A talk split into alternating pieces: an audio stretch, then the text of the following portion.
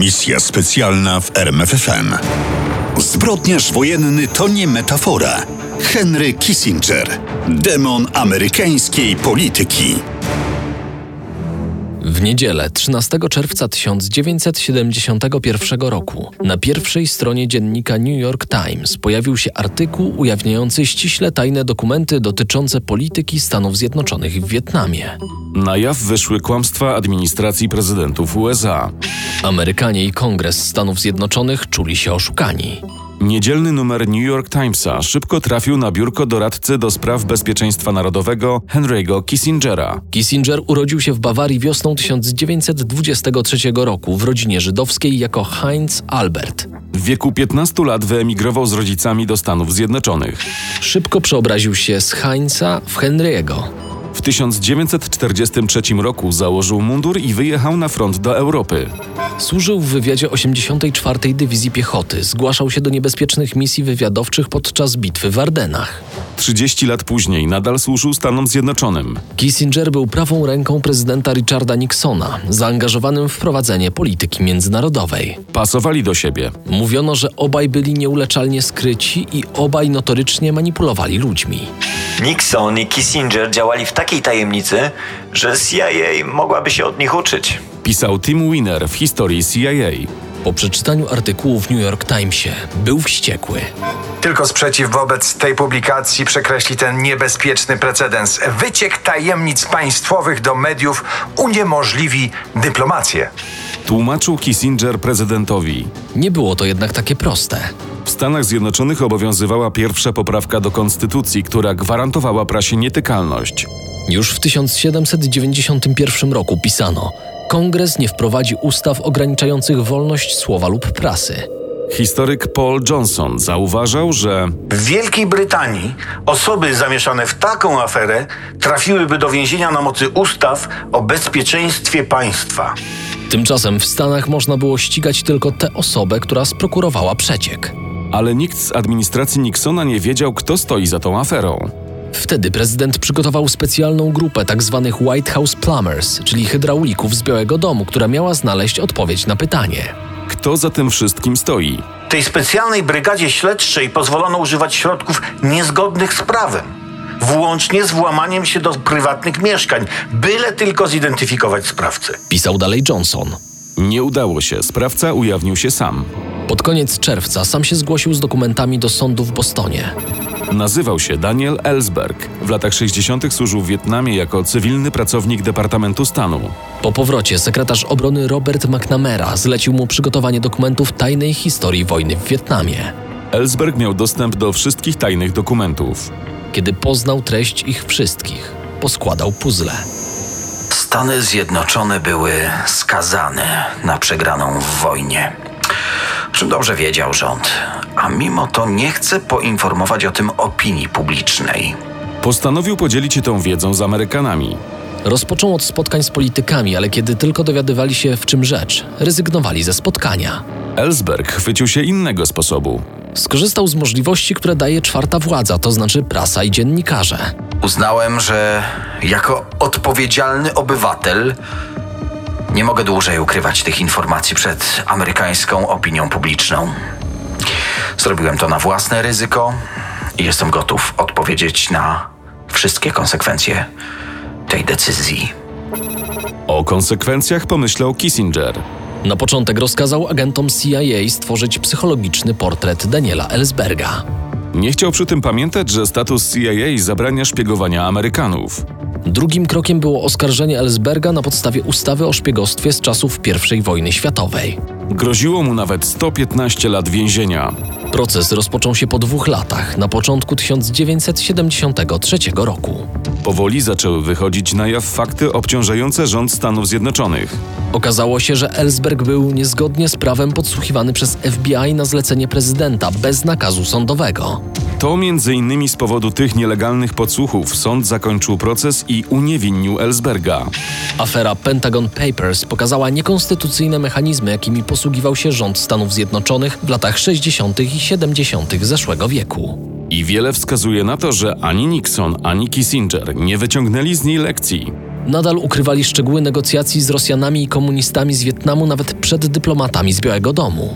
Nie konsultowali w gronie sekretarzy rządowych decyzji rozszerzenia wojny w Azji na sąsiadujące z Wietnamem kraje. Dlatego niewielu ludzi w otoczeniu Nixona wiedziało, że CIA dostała rozkaz wysyłania komandosów w tajnych misjach do Laosu i Kambodży. Kissinger tymczasem zastanawiał się, gdzie najlepiej zbombardować Laos samolotami B-52. Analitycy CIA wytypowali sześć obozów armii Wietnamu Północnego. Amerykańscy żołnierze nazywali je bambusowym pentagonem. Ale nie było tam nic oprócz tuneli i namiotów. Zniszczono je, zrzucając ładunek 108 tysięcy ton bomb. Ten nimb tajemnicy wiszący nad gabinetem owalnym prezydenta wziął się z chorobliwego braku zaufania do polityków, Sędziów, dziennikarzy i agencji wywiadowczych. CIA, NSA i FBI szpiegowali Amerykanów. Nixon i Kissinger zakładali podsłuchy asystentom i dziennikarzom waszyngtońskim. W Białym Domu i w Camp David zamontowano najnowocześniejsze sterowane głosem mikrofony. Przez dwa i pół roku nagrano aż 3700 godzin rozmów. To Henry wymyślił te cholerne podsłuchy. Tłumaczył się Nixon prasie w maju 1973 roku. A Kissinger odsłuchiwał każdą z tych taśm. Upajał się tym, taplał. A potem przyszedł czas na CIA. Nixon obiecał sobie, że zniszczy CIA i odbuduje na nowo według własnych reguł. Pozbądźcie się tych błaznów. Mówił rozdrażniony Nixon. Jaki z nich pożytek? Trzymają tam 40 tysięcy ludzi, którzy czytają gazety. Do krucjaty przeciw CIA włączył się Kissinger. Bo to jemu marzyło się kierowanie nowym, zreformowanym wywiadem. Nie tym razem, Henry. Powiedział mu prezydent. Jeśli kongres usłyszy, że powierzyłem ci CIA, to rozpęta piekło. Kissinger był niebywale aktywny. Jako doradca do spraw bezpieczeństwa mieszał się do wielu spraw dotyczących nie tylko polityki międzynarodowej. Wyrósł przy boku Nixona na szarą eminencję. W Waszyngtonie mówiono, że to Kissinger, a nie Nixon rządzi Ameryką. I to właśnie ta nieograniczona władza nie podobała się kongresowi. Kissinger wprawdzie nie został szefem CIA, ale mimo to wciąż miał decydujący wpływ na politykę zagraniczną, w tym misje wywiadowcze, również te militarne. To on decydował o wynikach wyborów w krajach trzeciego świata. To on tworzył rządy i je obalał. Wierzył w demokrację, jeśli było mu to wygodne. Nie cofał się przed poparciem dyktatorów. W kraju Kissinger podsłuchiwał swoich oponentów, Mówił o nim dziennikarz Christopher Hitchens. a tych zagranicznych unicestwiał. Zbrodniarz wojenny to nie metafora, to opis czynów Kissingera. Czy słusznie? Kissinger wszystkie swoje decyzje, zarówno te dobre, jak i te kontrowersyjne, tłumaczył interesem Stanów Zjednoczonych. Tymczasem szef CIA William Colby starał się uzmysłowić Kissingerowi szkodliwość niektórych jego kroków. Każdy dokument, który wskazuje na amerykański udział w zabójstwach, jest katastrofą dla polityki zagranicznej. Ale Kissinger wiedział, że taki dokument można ukryć bądź zniszczyć. Nie zajmował się tym dłużej, bo pochłonęła go sprawa Chile. W Chile zbliżały się wybory prezydenckie. Było dwóch kandydatów. Jednego popierał Waszyngton, drugiego Moskwa. Nie możemy sobie pozwolić na stratę tego kraju. Mówiono w CIA. Uważamy, że komuchy sypią forsą, ale nie mamy dowodów. Oni też muszą myśleć, że sypiemy kasą, ale też nie mają dowodów. USA wydały na Chile niemal 2 miliony dolarów. Ile wydało KGB, dokładnie nie wiadomo, ale historycy przyjmują, że dużo mniej. Pieniądze jednak nie pomogły i popierany przez USA kandydat przegrał. Kissinger zareagował nerwowo. Nie rozumiem, dlaczego mamy stać z boku i patrzeć, jak jakiś kraj staje się komunistyczny z powodu nieodpowiedzialności własnego narodu. Kwestie te są zbyt ważne, aby chilijscy wyborcy mogli sami zdecydować. Zdesperowany Kissinger zlecił CIA zbadanie szans na przewrót wojskowy. Okazało się, że były niewielkie. Ale Kissinger był uparty. Musiał zdać się na CIA. Skontaktujcie się z generałami i dajcie im do zrozumienia, że rząd amerykański chce rozwiązania militarnego. To jednak nie było takie proste. Zdaniem oficerów rezydentury CIA w armii chilijskiej brakowało generałów godnych zaufania. A ci, którzy chętnie podjęliby się misji obalenia prezydenta, gwarantowali tylko chaos i masowy rozlew krwi. Z zamachu stanu nic nie wyszło. Popierany przez Związek Radziecki Salvador Allende został prezydentem. Ale CIA działała dalej. Przez kolejne dwa lata USA wpompowały w Chile 10 milionów dolarów. Efektem był polityczny i gospodarczy chaos. Na efekty czekano do lata 1973 roku, kiedy to Do Kissingera przyszła depesza z chilijskiej rezydentury CIA. W ciągu najbliższych kilku godzin Stany Zjednoczone otrzymają prośbę o pomoc od wysokiego oficera należącego do grupy chilijskich wojskowych planujących obalenie prezydenta Allende. Ten wysoki oficer nazywał się Augusto Pinochet. 11 września 1973 roku przeprowadził zamach stanu i wygrał. Prezydent Allende popełnił samobójstwo. Ani tę śmierć, ani terror Pinocheta, który sięgnął ponad 3200 ofiar śmiertelnych, nie przeszkadzał Stanom Zjednoczonym. Kiedy zabrakło miejsca w więzieniach, na obozy koncentracyjne zmieniono stadiony. Również ten największy Estadio Nacional w Santiago. Tym, którym udało się uciec, złożyli pozwy sądowe przeciw Kissingerowi w sądach Ameryki Południowej w Hiszpanii i we Francji. Każdy, kto wprawia w ruch zamach stanu, może być pociągnięty do odpowiedzialności za oczywiste i prawdopodobne konsekwencje takich działań. Usłyszał Henry Kissinger od kolegi po fachu, radcy prezydenta. Nie przejął się. To nie leżało w jego naturze. On uważał, że polityka wymaga ofiar. Żołnierze są tępymi, głupimi zwierzętami używanymi w polityce zagranicznej. Mawiał. Jak mało kto potrafił zadbać o swój PR. W 1972 roku tygodnik Time ogłosił go człowiekiem roku. W 1973 otrzymał pokojową Nagrodę Nobla za wkład w negocjacje pokojowe kończące wojnę w Wietnamie. W proteście dwóch członków Komitetu Noblowskiego złożyło rezygnację. I chyba mieli sporo racji, skoro w zaciszu waszyngtońskich gabinetów Kissinger nakazał kontynuować wojnę innymi środkami dla zachowania niekomunistycznego Wietnamu. Ale kiedy rok później kongres drastycznie ograniczył pieniądze przeznaczone na wojnę, kiedy coraz mniej samolotów amerykańskich pojawiało się nad Wietnamem, a armia lądowa wycofywała dywizje, sytuacja zrobiła się beznadziejna, tym bardziej, że armia Wietnamu Północnego rozpoczęła ofensywę na południe.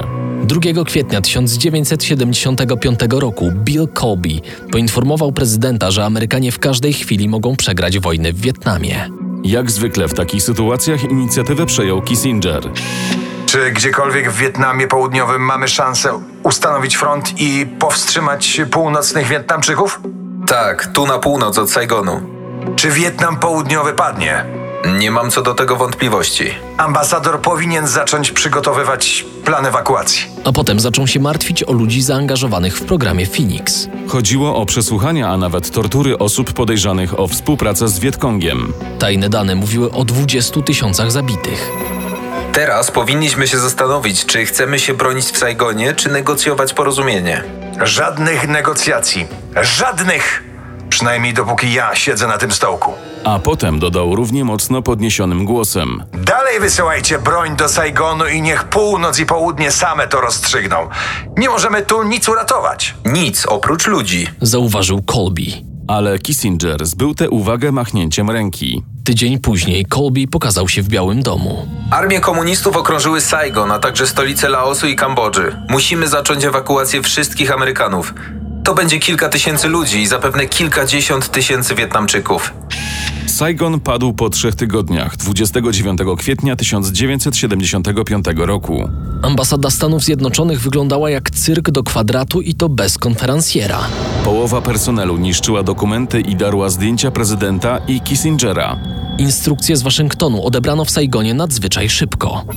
Natychmiast przeprowadzić ewakuację zbędnego personelu. Rozpoczynała się operacja Frequent Wind. Przez dwa dni, 29 i 30 kwietnia, helikoptery ewakuowały około 7 tysięcy Amerykanów. Już po zmroku Tom Polgar, rezydent CIA w ambasadzie, skończył palić książki szyfrów i dokumenty. A potem wysłał depeszę do Waszyngtonu. To była długa walka i przegraliśmy ją. Miejmy nadzieję, że nie będzie kolejnego Wietnamu i że nauczyliśmy się czegoś z tej lekcji. Saigon żegna się z państwem. Kiedy skończył, zniszczył radiostację. Nad ranem wszedł po metalowych schodkach do helikoptera. Kissinger przegrał. A jednak pozostał na stanowisku jeszcze dwa lata, do końca kadencji prezydenta Geralda Forda. Zachowywał się niczym dyplomata wyjęty żywcem z zeszłej epoki, relikt imperializmu XIX wieku. Czuł za sobą moc Stanów Zjednoczonych i próbował znaleźć dla niej ujście. Motto prowadzonej przez Kissingera polityki zamykało się w jednym zdaniu. Ameryka nie ma stałych przyjaciół ani wrogów, tylko interesy. Misja specjalna w RMFFM. na tropie największych tajemnic historii.